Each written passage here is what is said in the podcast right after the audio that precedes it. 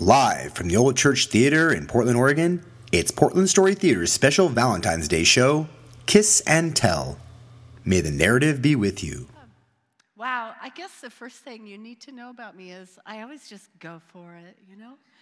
Uh, it, it doesn't matter how painful love gets, I always just fall in love, and when I fall in love, I fall hard. And I figure there's, there's just no sense in going halfway. Like when I was in third grade, I tumbled so hard for my band teacher. I practiced my flute just for him.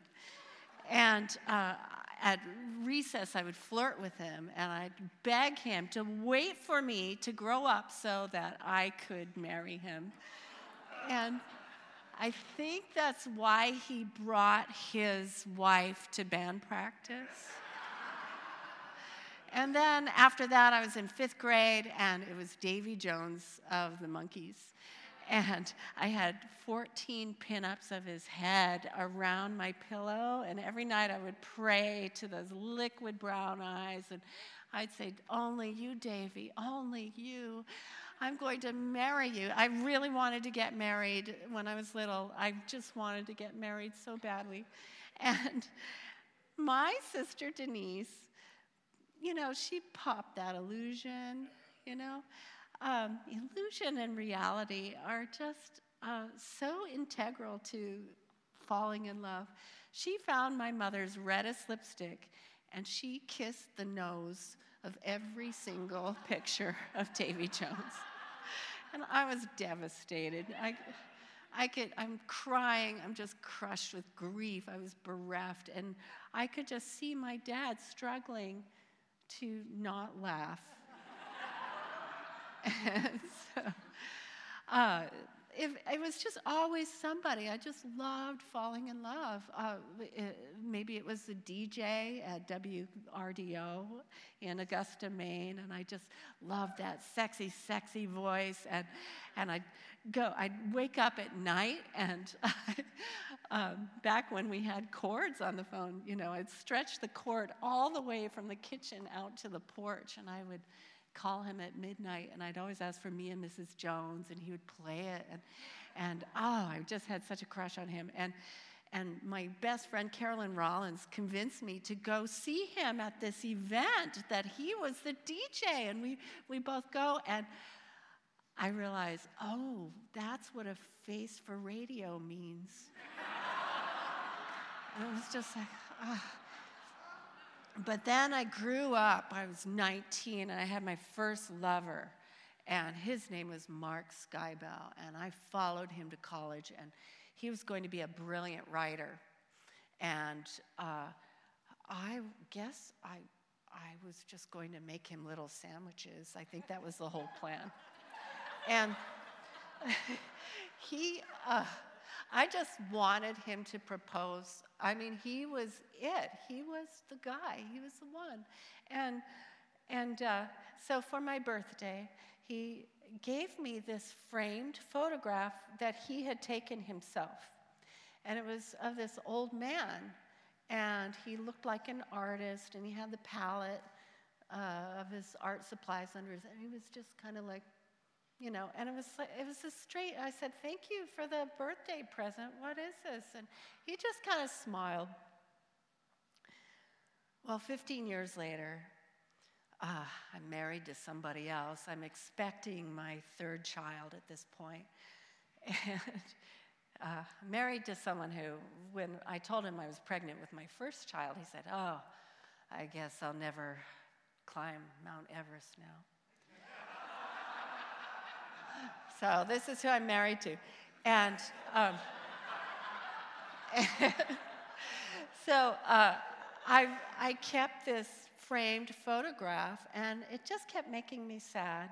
And I thought, oh, hell, I'm, I'm sick of looking at this thing. I'm going to cannibalize the frame and take it out and put a picture of one of my kids in it.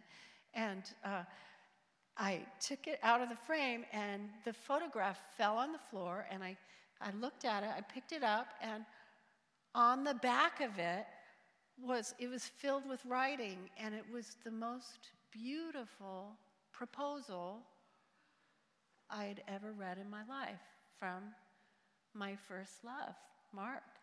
And what the hell? and I, I, I felt kind of angry. I thought, wow, why didn't he just ask me? Why didn't he just? I even called him up and I said, wow, what a coward you are. and so, anyway, it's like, uh, even as painful as the realities get, the illusions sometimes are the very best part, don't you think? right? It's, um, so uh, after 29 years, I found that all the illusions I had about marriage completely went away. And it ended.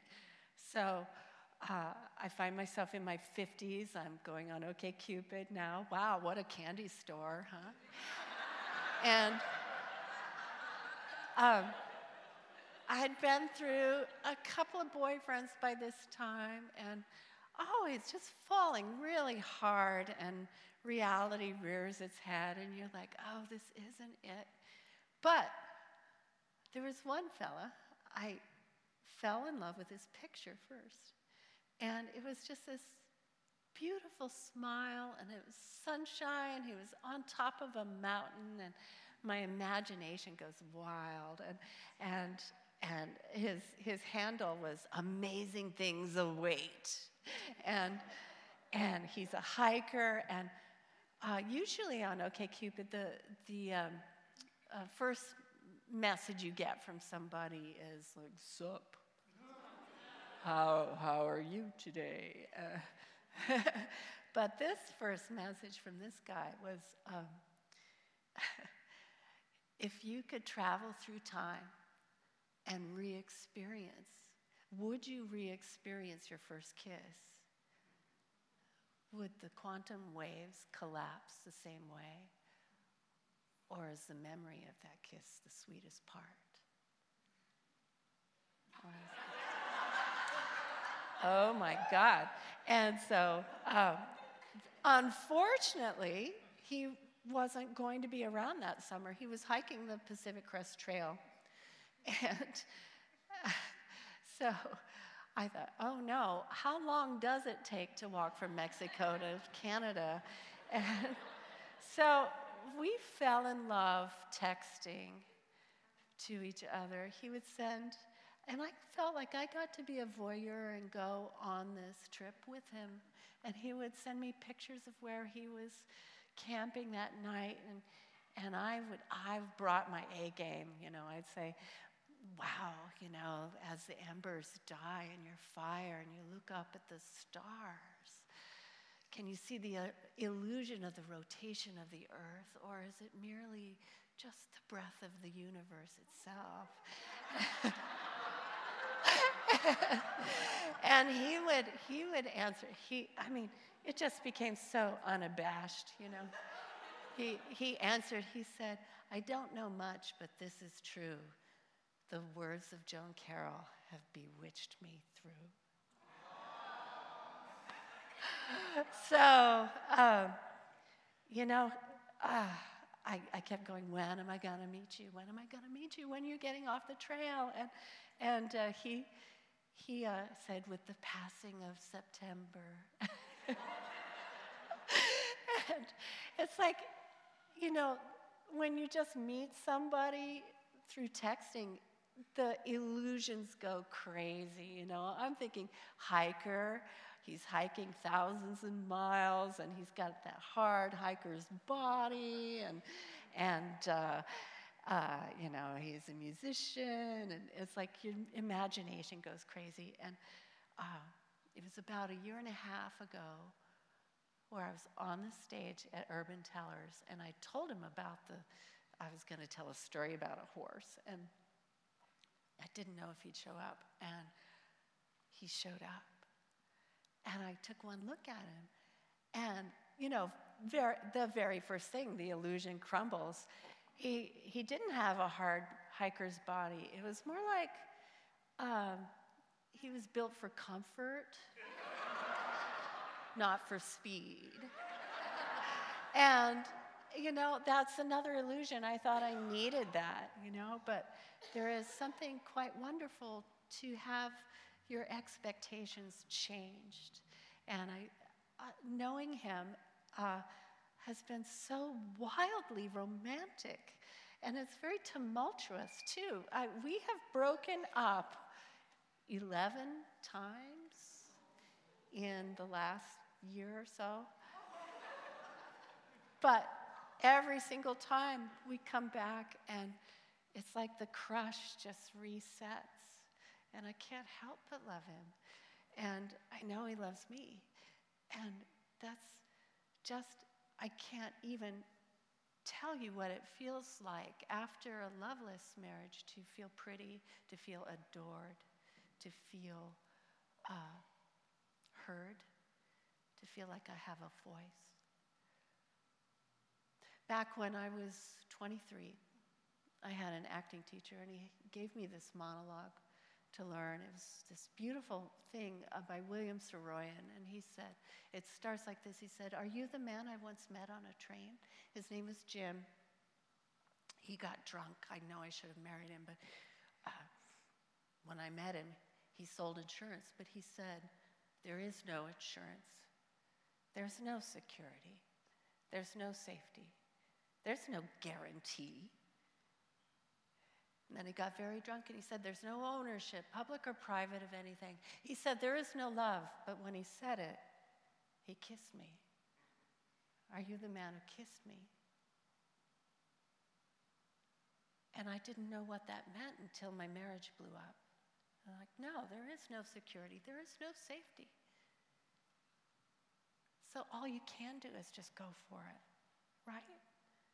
Because the biggest illusion of all is the future. I don't want to get married anymore. I don't know. I don't know. Don't ask tonight. Don't. but I, I do know that I still just want to go for it, and that to me is a real miracle. Yeah.